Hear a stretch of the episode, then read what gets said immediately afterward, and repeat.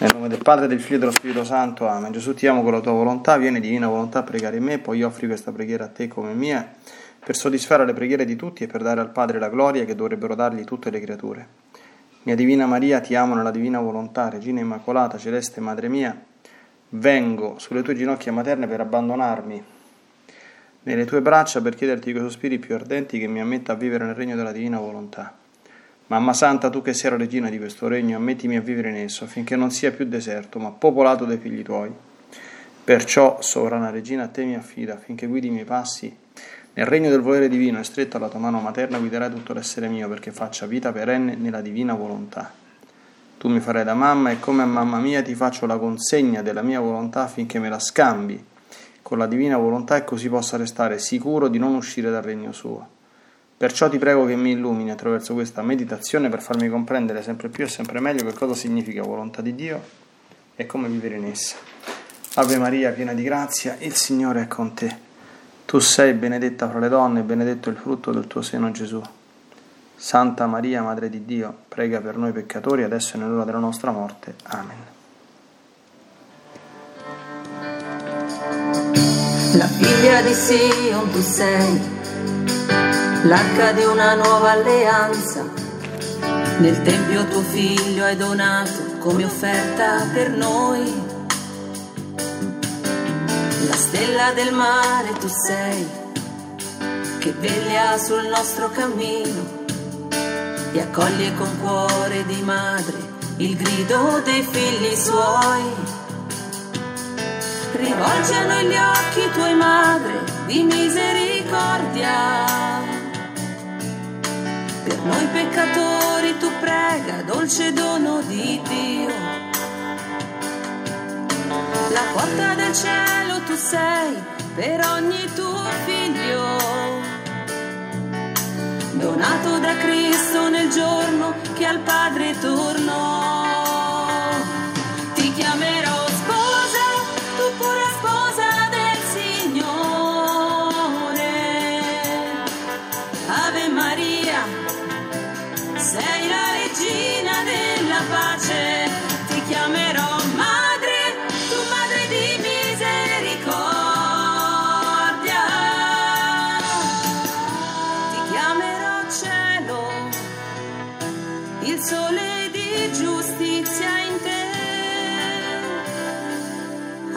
Maria, umile serva dell'amore,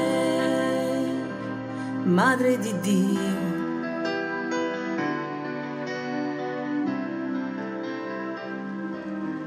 Madre di Dio.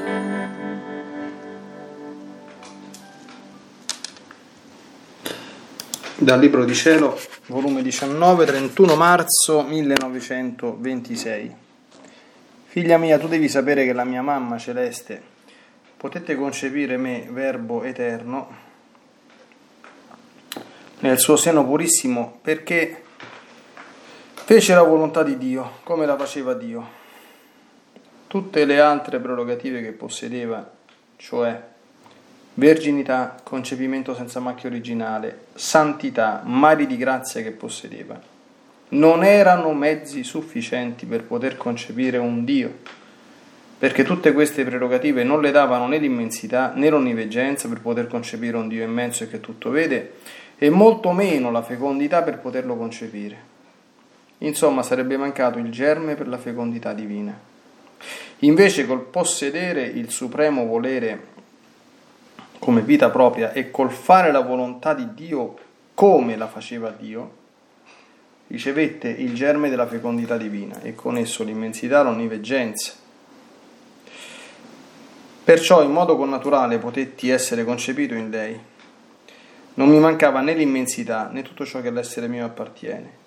Questo fare la volontà di Dio come la fa Dio fu il punto più alto, il più sostanzioso, più necessario per la mamma mia, per ottenere il sospirato Redentore. Tutte le altre prerogative furono la parte superficiale, la decenza, il decoro che a lei conveniva. Così è per te. Se vuoi ottenere il sospirato fiat, devi giungere a questo, di fare la volontà di Dio come la fa volume 19, 16 aprile 1926. Tale fu la vita della mamma mia, divina. Essa fu la vera immagine del vivere nel mio volere. Il suo vivere in esso fu tanto perfetto che non faceva altro che ricevere continuamente da Dio ciò che conveniva fare per vivere nel supremo volere. Riceveva l'atto dell'adorazione suprema, per potersi mettere in cima ad ogni adorazione che tutte le creature erano obbligate a fare verso il loro creatore, perché la vera adorazione abita nelle tre divine persone, la nostra concordia perfetta, il nostro amore scambievole, la nostra unica volontà formano l'adorazione più profonda e perfetta nella Trinità Sacrosanta. Quindi se la creatura mi adora, la sua volontà e la sua volontà non sta in accordo con me, è parola vana, non adorazione. Perciò la mia mamma tutto prendeva da noi, per potersi diffondere in tutto e mettersi in cima ad ogni atto di creatura, in cima ad ogni amore, ad ogni passo, ad ogni parola, ad ogni pensiero, in cima ad ogni cosa creata. Lei metteva il suo atto primo su tutte le cose, ciò le diede il diritto di regina di tutti e di tutto, e superò in santità, in amore e in grazia tutti i santi che sono stati e saranno e tutti gli angeli uniti insieme. Il Creatore si riversò su di lei, dandole tanto amore da avere amore sufficiente per poterlo amare per tutti, e le comunicò la somma concordia e la volontà unica delle tre divine persone in modo che potete adorare in modo divino per tutti e sopplire a tutti i doveri delle creature. Se ciò non fosse stato, non sarebbe una verità che la mamma celeste superò tutti nella santità, nell'amore, ma un modo di dire. Ma quando noi parliamo sono fatti, non parole. Perciò tutto trovammo in lei, avendo trovato tutto e tutti tutto le demmo, costituendo la regina e madre dello stesso creatore. Tu devi essere l'eco nostro, l'eco della mia mamma celeste, perché fu solo lei che visse perfettamente e pienamente nel supremo volere. Perciò ti può essere guida e farti da maestra. Ah, se tu sapessi con quanto amore ti sto d'intorno, con quanta gelosia ti vigilo affinché non sia interrotto il tuo vivere nel mio eterno volere. Tu devi sapere che sto facendo più con te che con la mia stessa mamma celeste, perché essa non aveva i tuoi bisogni, né le tendenze, né le passioni che potessero minimamente impedire il corso della mia volontà in lei. Con somma facilità il Creatore si riversava in lei e lei in lui. Quindi la mia volontà era sempre trionfante in lei, perciò non aveva bisogno né di spinte né di ammonizioni.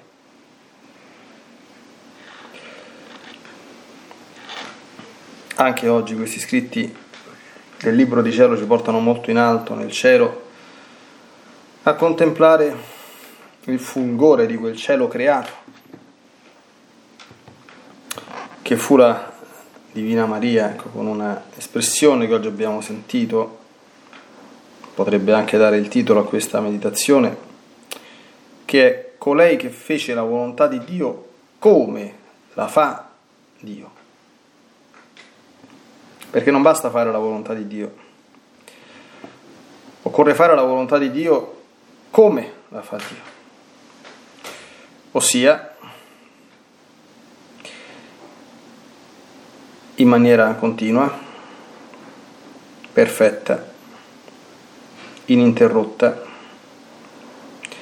non limitata alle operazioni personali proprie, come abbiamo visto nel secondo scritto, dilatantesi nell'universo intero in chiave di vera e propria sostituzione vicaria e anche di eh, primazia, di primato reale su tutti. Questo è quello che ha fatto la, la Madonna, l'ha fatto per sé e l'ha fatto per tutti. Allora Gesù comincia a spiegare che se non ci fosse stato questo, cioè vivere in questo modo,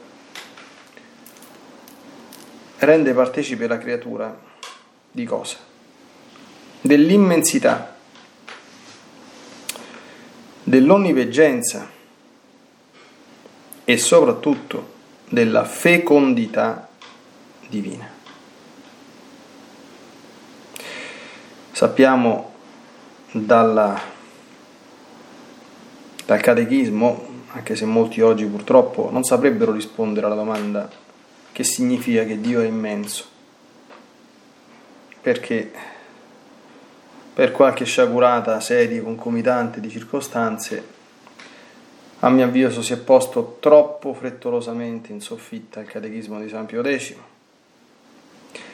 con il rilievo certamente non privo di significato, anzi per certi aspetti condivisibile, che non possiamo ridurre il cristianesimo ad una serie di formule, di formulette da imparare a memoria, questo è evidentissimo, questo qui, ed è certo.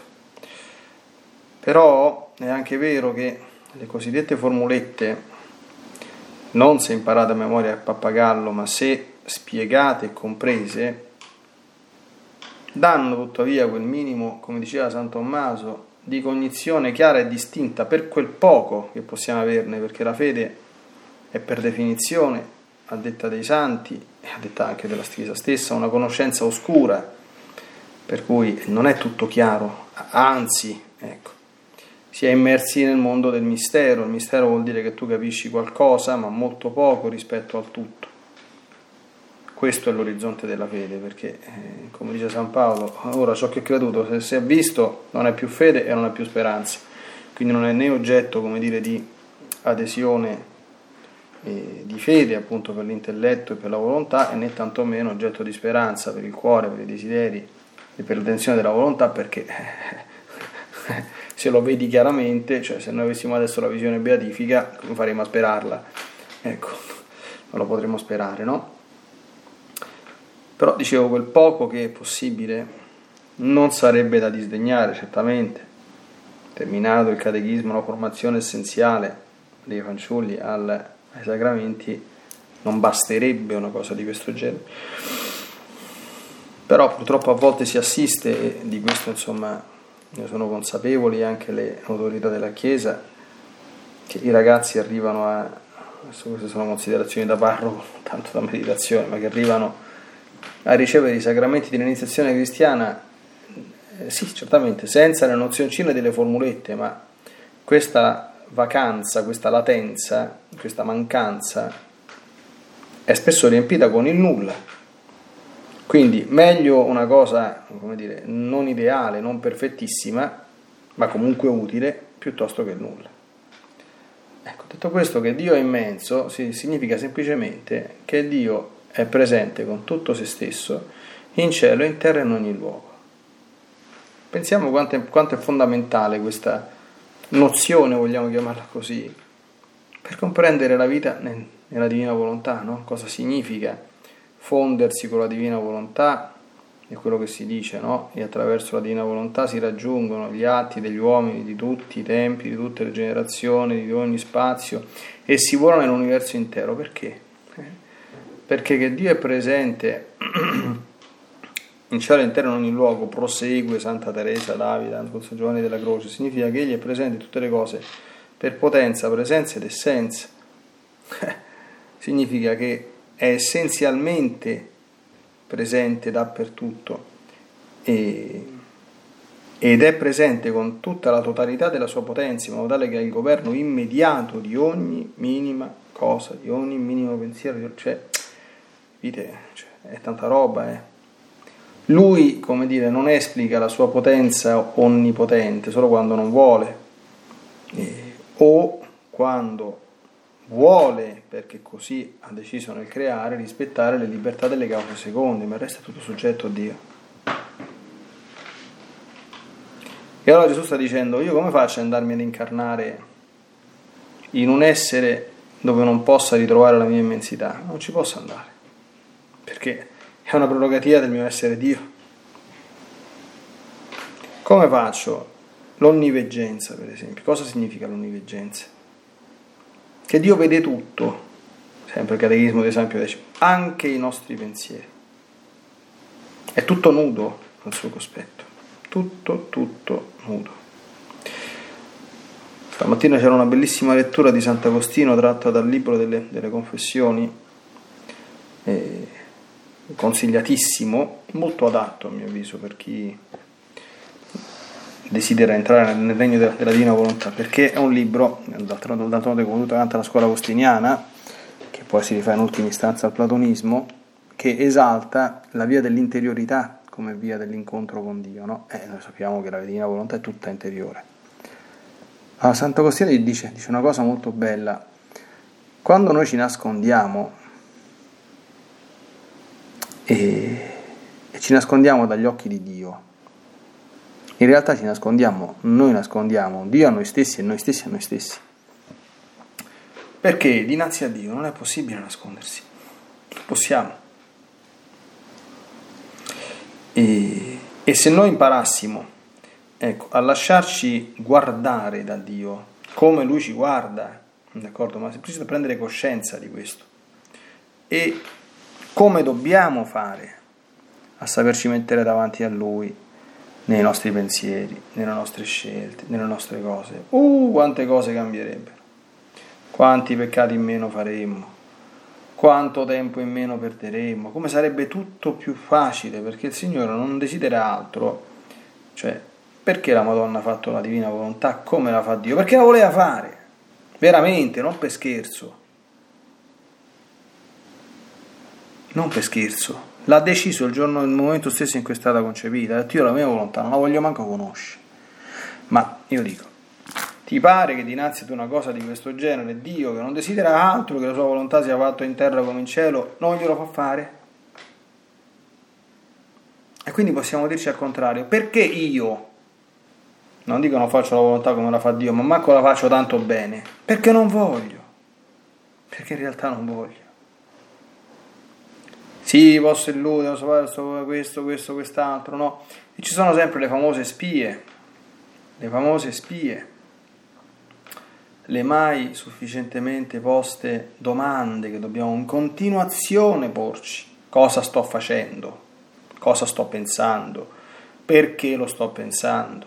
Per chi lo sto pensando? È un pensiero che Gesù farebbe, è un pensiero che la Madonna farebbe, è una parola che Gesù direbbe, è una parola che la Madonna direbbe, è un'azione che Gesù farebbe, è un'azione che la Madonna farebbe. Come dice eh, Gesù nella parte finale del secondo scritto, per noi ci vogliono molti più aiuti che per la Madonna, perché la Madonna era, questa era una cosa, come dire, connaturale eh, quindi perché? Con naturale è anche un pochino più facile perché lei era comunque l'Immacolata Concezione. Quindi non c'erano passioni impazzite come in noi. Non c'erano tendenze disordinate come in noi. Non c'erano certi bisogni come in noi. Quindi e Gesù e Maria lo sanno che per noi non è così semplice, d'accordo? Anzi, tutt'altro ma non lasciano assolutamente di far pervenire a chi realmente lo vuole tutti gli aiuti possibili e immaginabili, anzi addirittura sono disposti a scomodarsi più con una creatura, eh, come dire, ferita dal, dalla colpa d'origine che con, con la madre stessa di Dio. Eh, questa è una cosa, una cosa bella sapersi nonostante la nostra indegnità, no? Proprio per quella misericordia di Dio, quella vera misericordia di Dio, quella bella misericordia di Dio che si china verso il bisogno della creatura e che il fatto che sia un po' più difficile non vuol dire che sia impossibile. Ecco, però qui senza la nostra volontà non si canta messa, non si fa niente. Ecco, dobbiamo sempre imparare bene, ecco, a fronte delle sciocchezze che qualche tempo fa andava cianciando insomma, qualche sedicente teologo insomma, che ci capisce ben poco, insomma, no? dobbiamo ricordare che fermo restando l'attesa del giudizio definitivo della Chiesa, gli scritti di Luisa sono stati dichiarati aventi nulla di contrario alla fede nel 1994. Quindi meditare su queste cose non ci può portare fuori dell'ortodossia cattolica. Ora, è bene precisare che nella divina volontà la volontà umana non è che scompare d'accordo? O resta fusa, cioè resta fusa in modo tale da non avere più una, come dire, individualità sua propria. Questo non è vero in Gesù Cristo, perché Gesù Cristo aveva due volontà, appunto una divina e una umana. E il merito, tutto quello che lui ha fatto, l'ha fatto in quanto uomo e la meritorietà di tutto quello che ha fatto, l'ha fatto proprio perché come uomo l'ha fatto in unione assoluta, ininterrotta e perfetta con la divina volontà che era in lui. Eh. Il fatto che si parli di fusione che non che, che, non siano, come si dice in alcuni scritti, no, due volontà distinte e opposte, dipende dal fatto che nell'amore l'anima aderisce completamente a quello che Dio vuole, senza nessuna difficoltà, perché ha fatto questa opzione fondamentale, ha fatto questa scelta meditata, convinta, che se io mi muovo anche di un millimetro da quello che Dio vuole, vado alla rovina, non lo faccio. E quindi faccio questa operazione non per forza come un servo, come un qualcuno che sente un'imposizione dall'esterno, ma volentieri come un figlio libero che si abbandona nelle mani del padre. Quando si parla di rigettare la propria volontà umana, non è cancellare la facoltà spirituale della volontà, sia chiaro questo qui, ma ogni esercizio di essa, esercizio di essa, che sia contrario, anche minimamente al divino volere. Per così, io, per così io so che una piccolissima cosa non è gradita a Dio, non la faccio. Ecco. Ma no, cioè, questo determina un, un, altro modo di vivere e si sperimenta la pienezza della libertà. Io faccio tanti, tanti esempi. No? Molte volte a me come sacerdote, successo in passato e succede nel presente si fanno domande molto specifiche, molto concrete. Che cosa devo fare? Questo lo posso fare?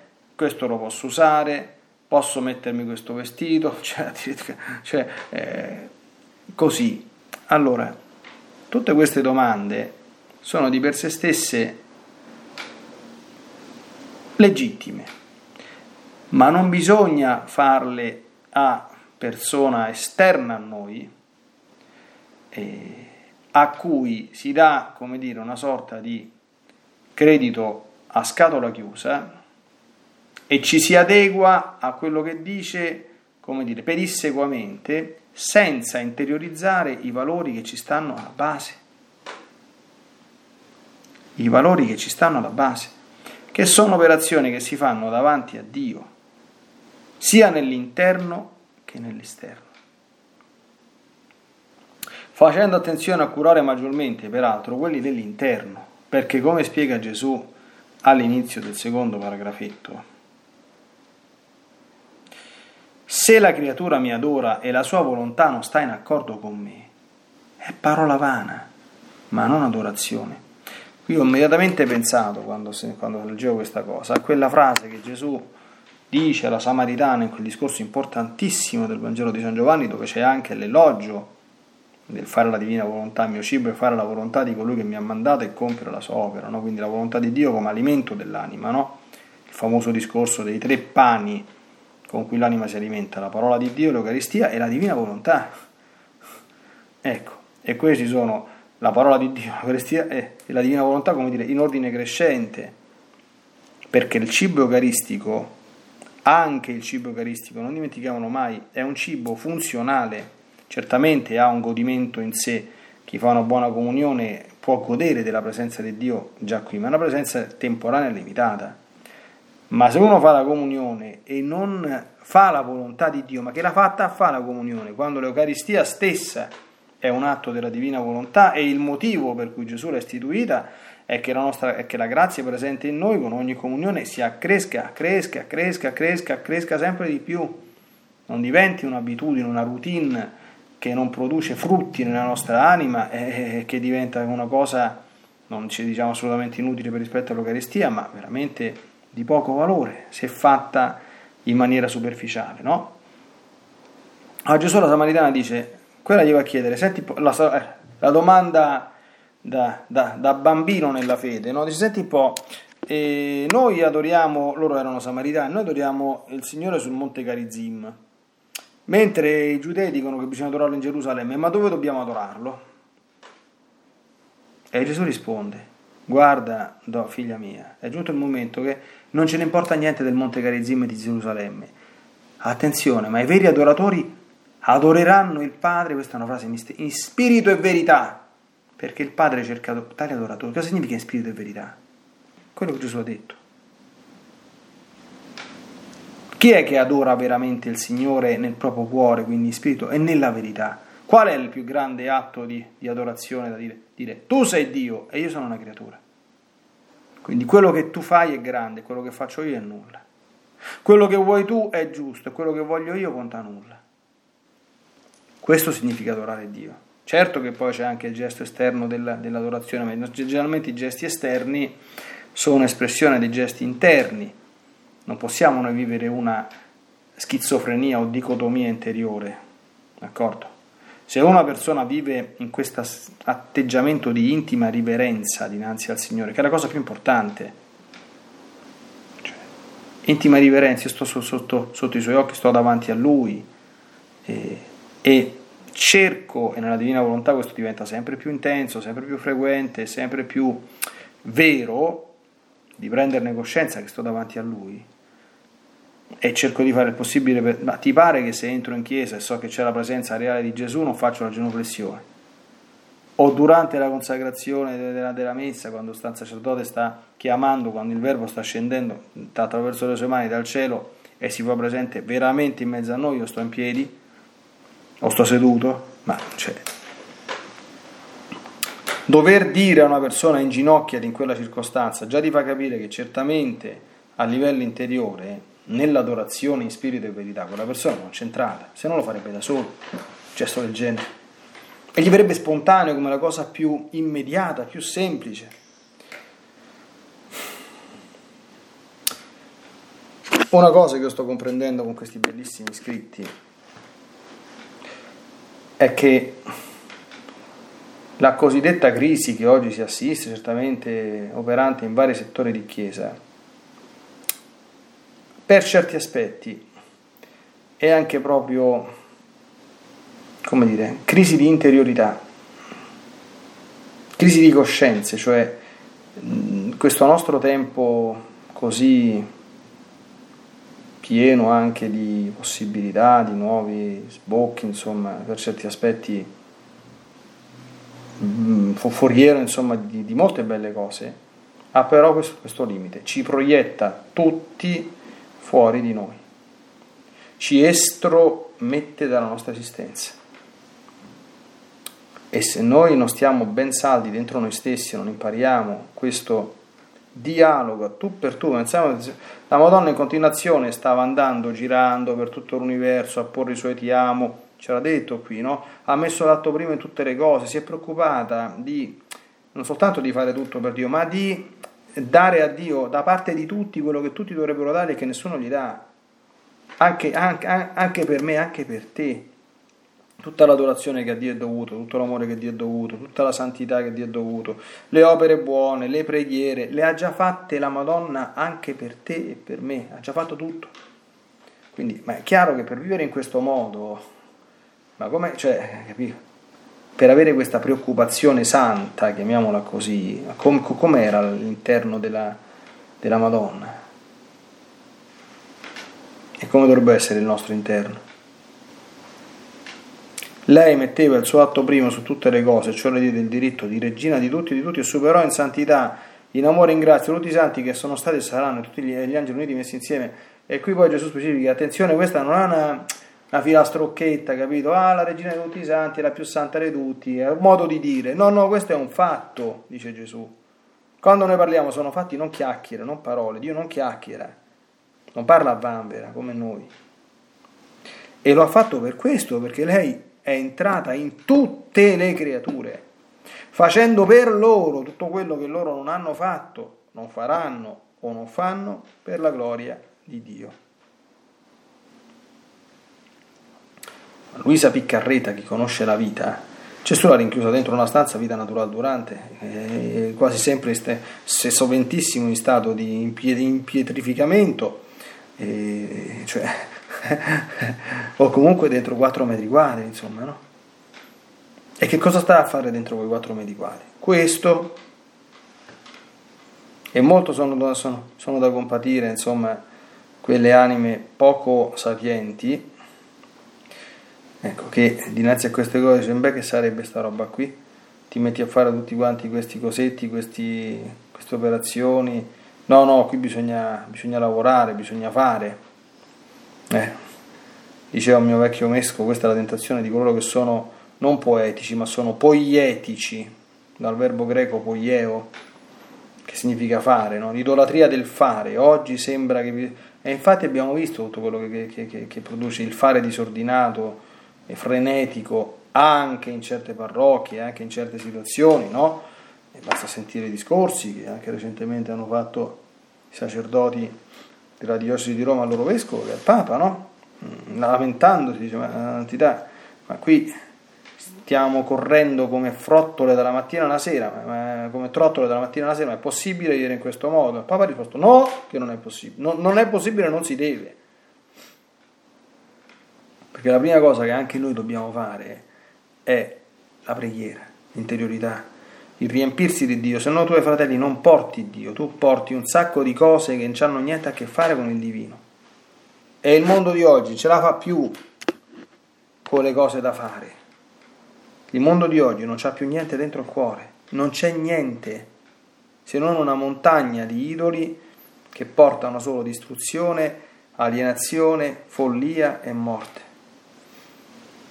La divina volontà non è un caso, a mio avviso, che si sia eh, manifestata, si sia fatta conoscere proprio in un tempo in cui, da un punto di vista proprio concreto, ci si, si siamo trovati proprio al polo che più opposto non si può.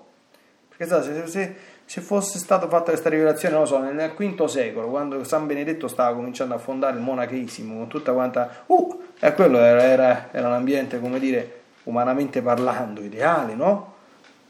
Perché c'era comunque un clima, c'era una società, una società feudale, mh, finite, finite le invasioni barbariche, insomma, abbastanza tranquilla, insomma, quindi un tipo di vita molto a misura d'uomo, molto posata, molto tranquilla, impregnata dello spirito di preghiera. Quale habitat migliore per interiorizzare tante cose, no? Queste cose. E invece la sapienza divina, come sempre, supera quella umana e ha riservato queste cose proprio per il tempo in cui eh, abbiamo come dire, la chance di usare eh, come dire, la saturazione che viene da questo mondo, dire io non ce la faccio più a campare così, basta, sono stanco di vivere in questo modo, desidero vivere diversamente. E quando questa cosa parte veramente, perché deve partire da dentro, ci deve essere proprio una, una, una scelta forte, ecco, un'opzione fondamentale vera, importantissima, allora tutto questo diventa molto vicino a noi, diventa reale, diventa possibile e diventa realmente partecipazione perfetta, anche se ovviamente limitata, a quello che Gesù e Maria hanno vissuto sulla terra.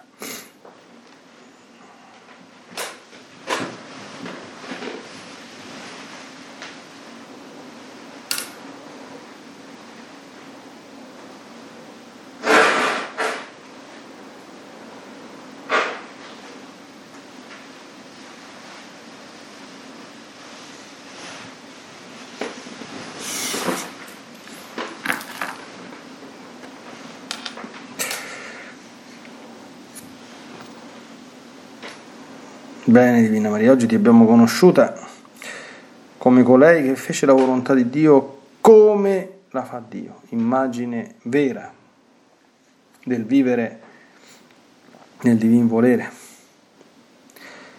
in atto di ricevere continuamente da Dio ciò che ti conveniva fare per vivere in esso. Ecco, abbiamo anche meditato sul fatto che purtroppo a queste, a queste altezze noi non ci possiamo arrivare o Santa Vergine Maria. Però eh, possiamo avvicinarci, possiamo andare, contando sugli aiuti copiosi ecco, e numerosi che il Signore non nega a chi desidera fare questa vita divina sulla terra, per la quale tante grazie sono necessarie, ecco, ma soprattutto tanta buona volontà da parte nostra, dato che ti abbiamo sentito dire, abbiamo sentito Gesù dire che tu sei la maestra, somma, ecco, di questo, di, questo, regno e ti chiediamo umilmente ecco, di aiutarci ad entrare in esso perfettamente. Ecco, te lo chiediamo con tutto il cuore e ti chiediamo la grazia di aiutarci ad entrare a vivere in esso. Nella divina volontà, nel nome del Padre, del Figlio e dello Spirito Santo. Amen. Ti benedico per aiutarti, ti benedico per difenderti, ti benedico per perdonarti, ti benedico per liberarti da ogni male, ti benedico per consolarti, ti benedico per farti santo, ti benedico dunque nella divina volontà, nel nome del Padre, del Figlio e dello Spirito Santo. Amen. Fiat Ave Maria.